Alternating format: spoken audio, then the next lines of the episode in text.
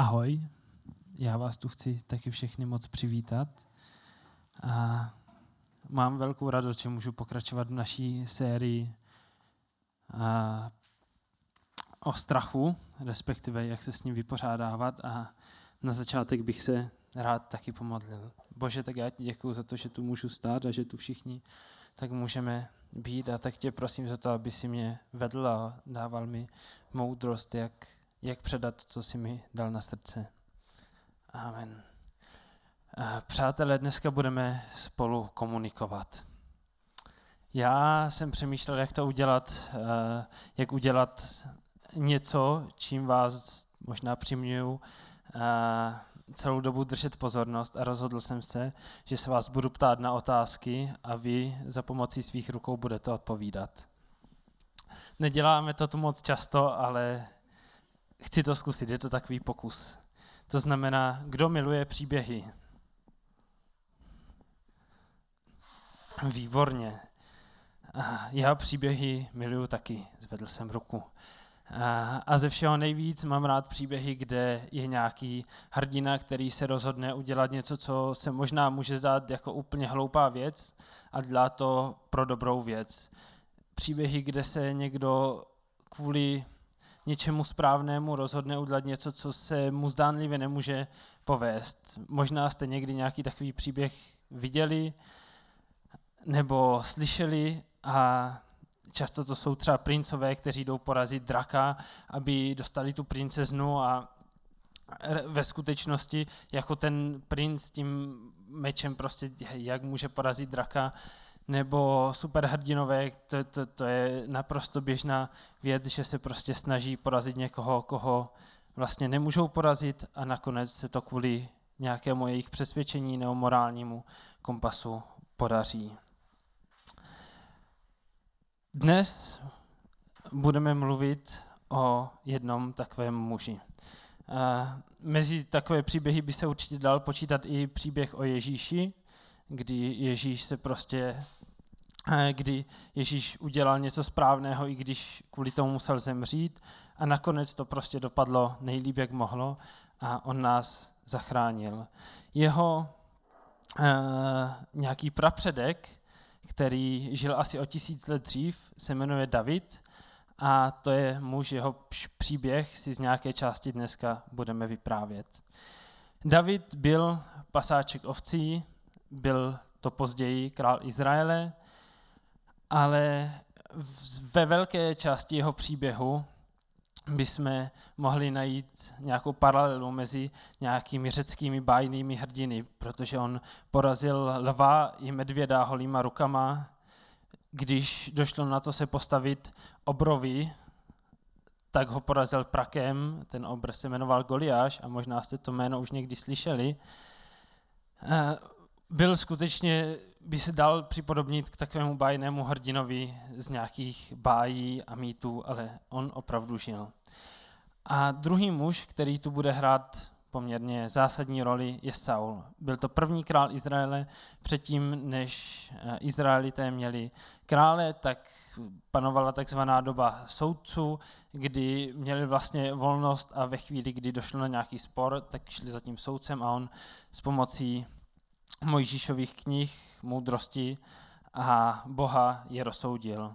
Byl to muž, který byl Davidovi velmi blízký, nicméně kvůli tomu, že se rozhodl spolehat více na sebe, když to zjednoduším, tak se Bůh rozhodl, že pomaže za krále Davida a Saul samozřejmě ještě nějakou dobu vládl, nicméně Nicméně právě na základě toho potom Saul usiloval Davidovi o život, i když uh, si byli vlastně velmi blízcí. On u něho nějakou dobu sloužil, uh, dal mu za ženu svoji dceru a dokonce v tomhle příběhu uh, oslovuje Davida jako svého syna. Uh, v celém příběhu se dostáváme k několika takovým bodům, které zmíním a pak je budeme rozebírat. Celý příběh začíná tím, že Saul se dozví, kde je David, kde se zrovna nachází a rozhodne se, že vezme tři tisíce mužů a prostě ho půjde zabít. O to už se pokusil, tuším, čtyřikrát předtím a nepovedlo se mu to. Minimálně dvakrát mu slíbil, že už ho nikdy nebude chtít zabít. Tak to se nepovedlo, nicméně eh, vyrazil a David se to dozvídá a dostává se před prekérní situaci, nebo do prekérní situace. A má před svou rozhodnutí, protože Saul ještě pořád neví patrně, kde je, a hledá ho v nějaké oblasti, ve které ví, že by měl být, ale neví úplně přesně, kde je. To znamená, David tam posílá nějaké své zvědy a může se potom rozhodnout. Buď to, jeho první možnost je, že uteče. To by dávalo smysl, přece jenom tři tisíce mužů, kteří proti němu stáli, to člověk jen tak nepřemůže. Druhá možnost je bojovat. Měl sebou asi 600 mužů, se dá odhadovat. To znamená, že mohl jakožto nějaký válečný strateg a velký bojovník si říct, OK, tak to vymyslíme takhle a prostě všechny porazíme a už nás nebudou prudit, už to bude v pohodě.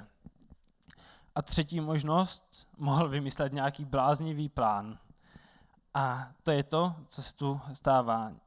Nicméně to, co je tu hlavní, je, že David v tuhle chvíli neutíká před tím problémem, který se mu skýtá, nedělá krok vzad neříká, hele, OK, to budeme řešit jindy, ale vymýšlí plán.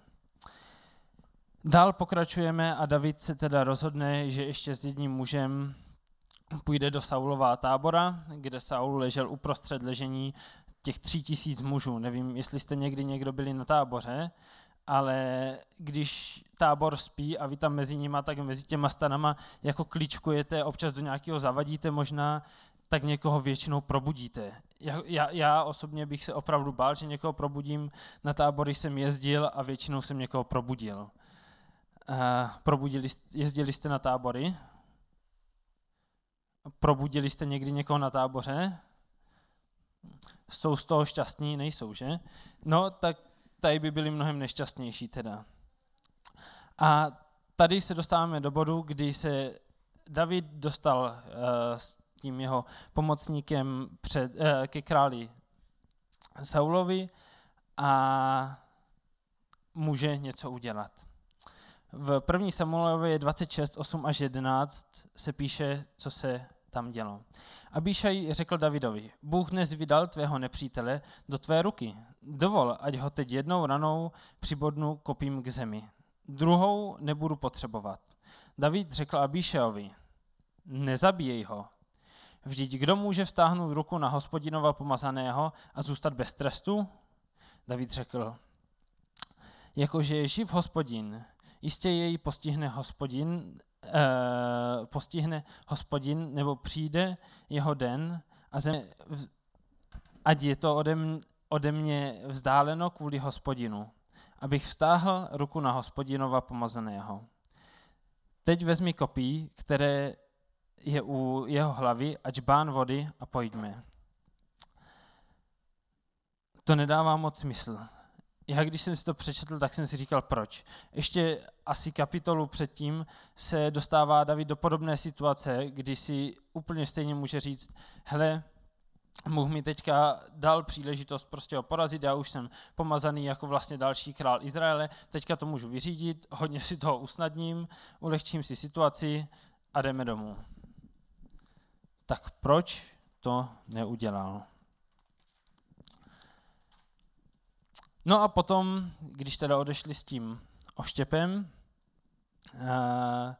a džbánem, tak se píše, že odešli na vrchol nějakého kopce, který byl o kousek dál a začal David křičet do, na ten tábor. A volá, proč jste nechránili svého krále, koukejte, co jsem odnesl a Saul mu na to opět odpovídá, já se tím moc omlouvám, už tě nikdy nebudu chtít zabít. A tím vlastně tenhle příběh končí, ale já se vám přiznám, kdyby přede mnou uh, stálo tábor od třech tisících mužů, kteří tam jenom kvůli tomu, aby mě zabili, nevím, jestli bych ulákal. Nicméně se píše, že odešli teda dál, aby, aby si měli nějakou jistotu nebo šanci, že se jim jít nestane. Komu z vás na tomto příběhu přijde něco divné? Dobře. Kdo by Saula zabil?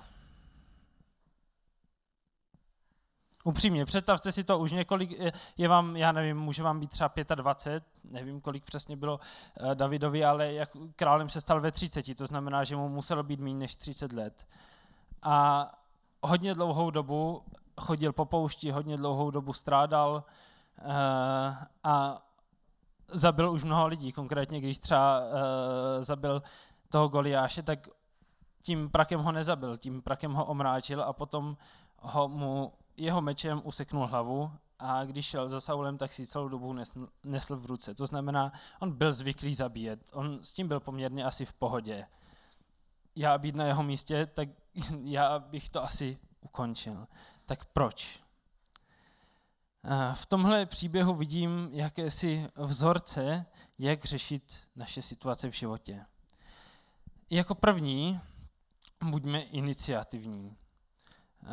David se rozhodl, že neuteče před svým problémem, David se rozhodl, že něco udělá. V žalmu 54 od 3. do 9. verše, což je v podstatě celý ten žalm, je modlitba, kterou se nejspíš David modlil ve chvíli, kdy zjistil, že e, na něho jde Saul. Píše se tam, Bože, pro mé jméno mě zachraň, e, pro své jméno mě zachraň. Svou silou mi zjednej právo. Bože, vyslíš mou modlitbu.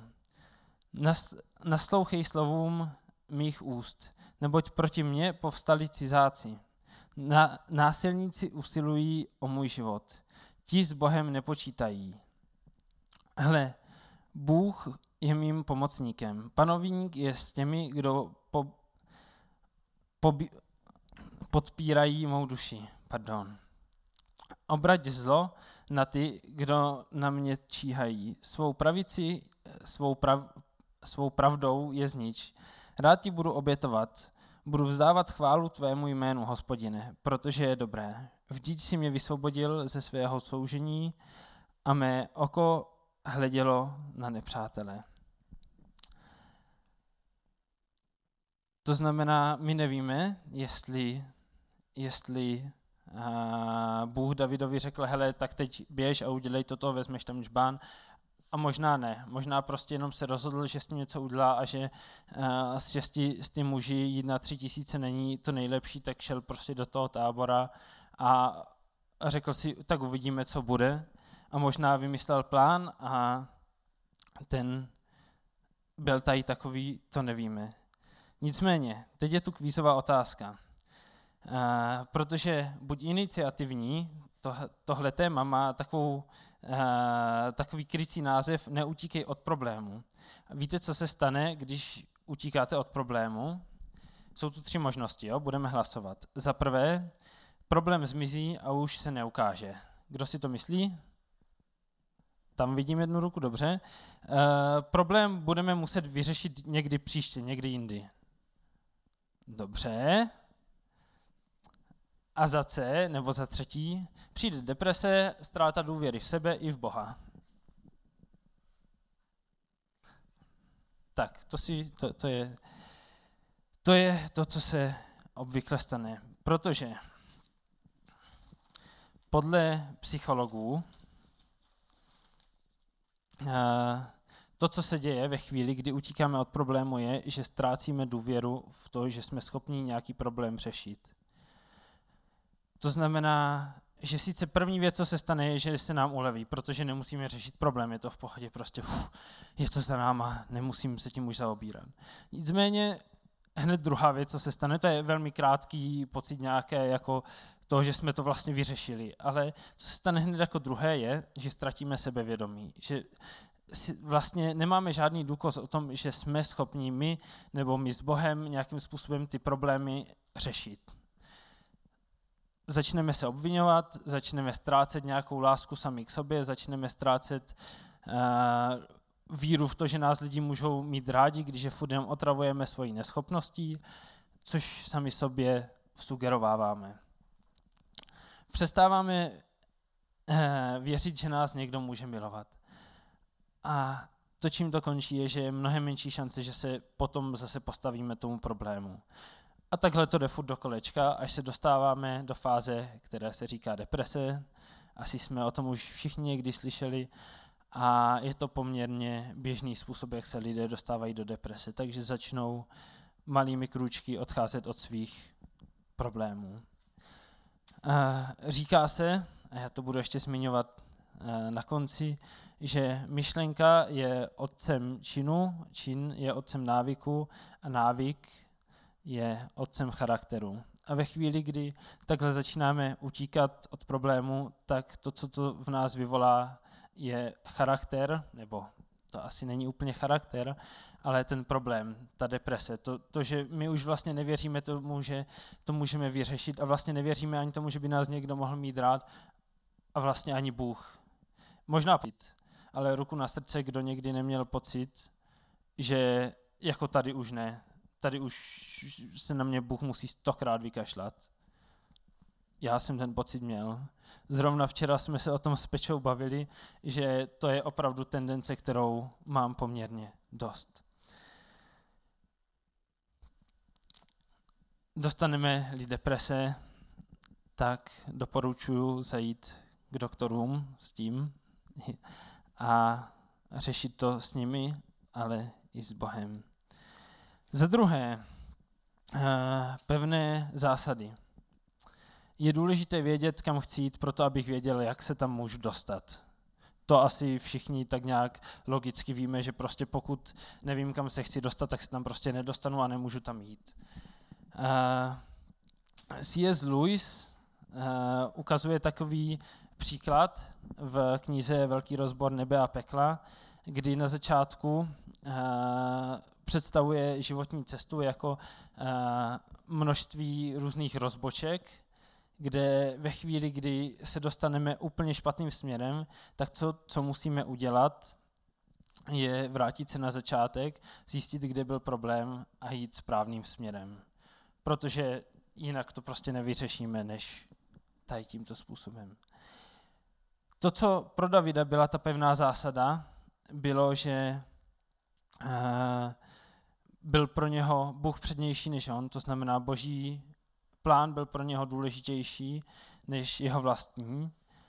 A to ještě jako bych řekl, že minimálně někteří z nás si říkáme, jo, jo, to je pro mě určitě důležitější boží plán než můj vlastní. Ale David zvládnul ještě druhou věc. On zvládnul důvěřovat v tom plánu v té cestě víc Bohu, než sám sobě. On řekl, hele, pamatujete si, jak to tam říkal, hele, Bůh se o to postará, já nevstáhnu ruku na hospodinova pomazaného. Toto nenáleží mě, toto není moje zodpovědnost. Bůh se o to postará. To je to, co nám často nejde, že? Mně to velmi často nejde. A možná, já jsem si hodně kladl otázku, proč vlastně vůbec uh, tam Bůh uspal ty lidi, aby prošel, protože to se tam píše, že padl na ně boží spánek. A možná to byla zkouška, možná to bylo vlastně to, o čem mluvila Esterka minule, že člověk prostě musí projít nějakými zkouškami, aby se někam dostal. A možná taky ne, možná jsem to jenom špatně pochopil, ale věřím tomu, že to byla jakási zkouška, kde se ukázalo, že David opravdu důvěřoval víc Bohu než sobě. V přísloví 4.27 se píše, neuchyluj se vpravo, vlevo. Odvrať nohu od zlého. V přísloví 8.13, to tu nemám, se píše, úcta k hospodinu je nenávist ke zlu. Píchu a povýšenost, zlé způsoby a pokrytecké úmysly nesnáším. To je to, co měl v sobě David. David se nechtěl uchýlit ani doprava, aby to měl lehčí, ani doleva, aby to měl lehčí. Šel tak, jak znal Boha, protože ho znal a věděl, že se o něho postará. Eh, kázání, kde byly řečeny, byla řečena taková věta, taková myšlenka. A to, že spoléháš-li sám na sebe a na to, co ty dokážeš, tak jsi narcista. Pokud spoleháš na Boha a na to, že On to zvládne a že On tě vede a že On to vyřeší, tak jsi křesťan. A většinou se pohybujeme vždycky někde mezi tím, protože eh, to není úplně jednoduché spoléhat čistě na Boha a máme tendenci si vymýšlet, jakým způsobem to řešit a tak dále. Ale nespoléhejme jenom na sebe. I v kontextu toho, že potom máme tendenci utíkat od problému. Ve chvíli, kdy spoléháme na Boha a věříme tomu, že On to vyřeší, tak není moc důvodu utíkat od toho problému, protože věříme, že Bůh to může vyřešit. Ne?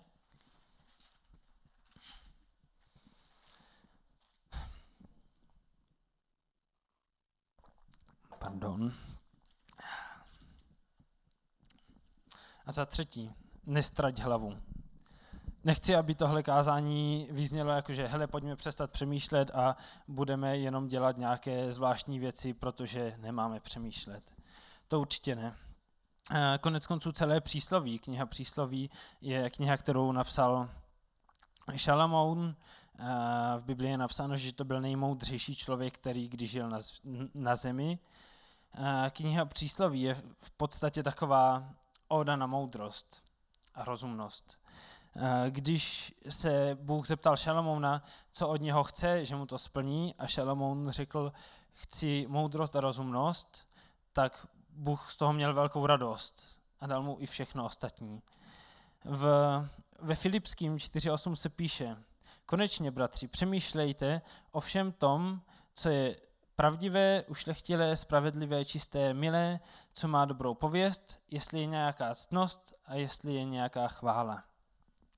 Máme přemýšlet, nemáme zapomenout úplně na hlavu. Vždyť proč nám jinak Bůh dal? Ale, uh, ale taková věc, která možná není úplně vždy, vždy k užitku, je, náš, je ten náš pragmatik vevnitř. Uh, víte, pragmatik, my Češi máme moc rádi slovo pragmatik a považujeme někoho, kdo je pragmatický za skvělého člověka. Ale uh, definice pragmatika je takováhle. Jednání směřující k jednomu správnému výsledku, neberoucí v potaz uh, cestu k výsledku ani následky pro své okolí. To znamená účel světí prostředky. Mám na vás dotaz. Viděli jste Endgame? Od Marvelu. Kdo to viděl? Dobře, tak já vám řeknu, co se tam stalo. Tam je takový uh, eh, fialový pán, jmenuje se Thanos, a on proto, aby, protože jeho planeta byla zničena na základě pře, přelídnění, tak se rozhodne, že lusknutím zmizí všechnu populaci celého vesmíru, respektive jeho polovinu, právě kvůli tomu, aby zachránil celou tu druhou polovinu a všechny ty lidi okolo toho, nebo bytosti. On měl moc dobrý plán, on chtěl vlastně zachránit vesmír. Ale to, jakým způsobem to chtěl udělat, to, že chtěl zabít celou tu druhou polovinu, ač naprosto náhodně a podle žádných jako měřítek, jestli ten je bohatý, tak ten přežije a ten je hloupý, tak ten umře. Ne, prostě náhodnou polovinu. A tak toto je přesný příklad pragmatika. On se nekoukal na to, co se stane s ostatními, koukal se jenom na to, že je to správná věc a přece účel světí prostředky. My si často zaměňujeme pojem pragmatik s pojmem racionální člověk. A tak to určitě není. Buďme racionální, přemýšlejme, buďme moudří, hledejme vědomosti, ale nezapomínejme na to, co se děje okolo toho. A konec konců dělat jen to, co tobě dává smysl a přináší to užitek, eh, to nepotřebuje tolik odvahy, jako věřit tomu, že někdo má nějaký vyšší cíl, něco dál, kam nás chce dovést. A závěrem, možná můžu poprosit kapelu, eh, si to ještě jednou zhrneme. Jak tedy jednat? Neutíkejme od problému, postavme se jim a čelme jim. Držme se zásad, když jim čelíme a nějaké mějme. E, protože já nemám na přemýšlení, nebo Bůh to určitě nějak vymyslí za mě, k něčemu tu hlavu máme. Ale v tom všem důvěřujme Bohu a hlavně hledejme boží cíle a boží vůli. Mám tu pro vás dvě výzvy a už možná můžeme pomaličku hrát. Uh, za prvé, můžeme se doma posadit nebo si zajít do kavárny, uh, dát si kafe a popřemýšlet o tom, jaké zásady bychom chtěli nebo měli mít. A jestli je máme. A patrně nebudeme mít všechny. Uh, ale můžeme si na základě toho vytvořit nějaké události a činy, kterými k ním můžeme dojít. A jak už jsem říkal, myšlenka, to, že si sednete, vymyslíte to, vymyslíte jednotlivé kroky. Myšlenka je otcem činu. A když ten čin uděláte a uděláte ho znova a znova, tak se z toho stane zvyk. A když tento zvyk bude dost dlouho ve vašem životě, tak se z toho začne stávat charakter. A charakter mění život váš a vlastně v konečném důsledku i život lidí okolo vás. To je první výzva. A výzva číslo dva, pojďme důvěřovat Bohu. Pojďme mu důvěřovat v tom, kam jdeme, v tom, kam nás vede a v tom, že on může ty věci, které kam nás vede a kde my možná nevidíme, že bychom to mohli zvládnout, důvěřujme mu v tom, že on to může zvládnout. On nás tím chce províst. A možná, jestli Boha neznáš a chtěl bys, nebo máš něco těžkého a nevíš, jak v tom důvěřovat Bohu, i když by si stokrát chtěl a stokrát to prostě nejde a všichni to moc dobře známe, a přijď klidně za mnou, nebo se můžeme přihlásit, kdo jsme tu z týmu, a za kým můžeme přijít a můžeme se za to modlit, můžeme to dát Bohu a věřím, že On to může měnit věř, mám pocit, že všichni jsme prošli nějakými situacemi, kdy se nám fakt nechtělo věřit Bohu, ať už to byla nějaká finanční nebo vztahová situace, nebo otázka vzdělání, nebo čehokoliv, nebo práce, úplně čehokoliv. Jsme tu od toho. Bože, tak já děkuju za to, že, eh, že tě máme a že se nemusíme spolehat sami na sebe a že, eh, že ty nám vždy odpouštíš a miluješ nás, Bože, bez ohledu na to, co děláme a kam jdeme. A tak ti děkuji za to, že nás vede, že ty jsi ten náš kompas, Bože. Amen.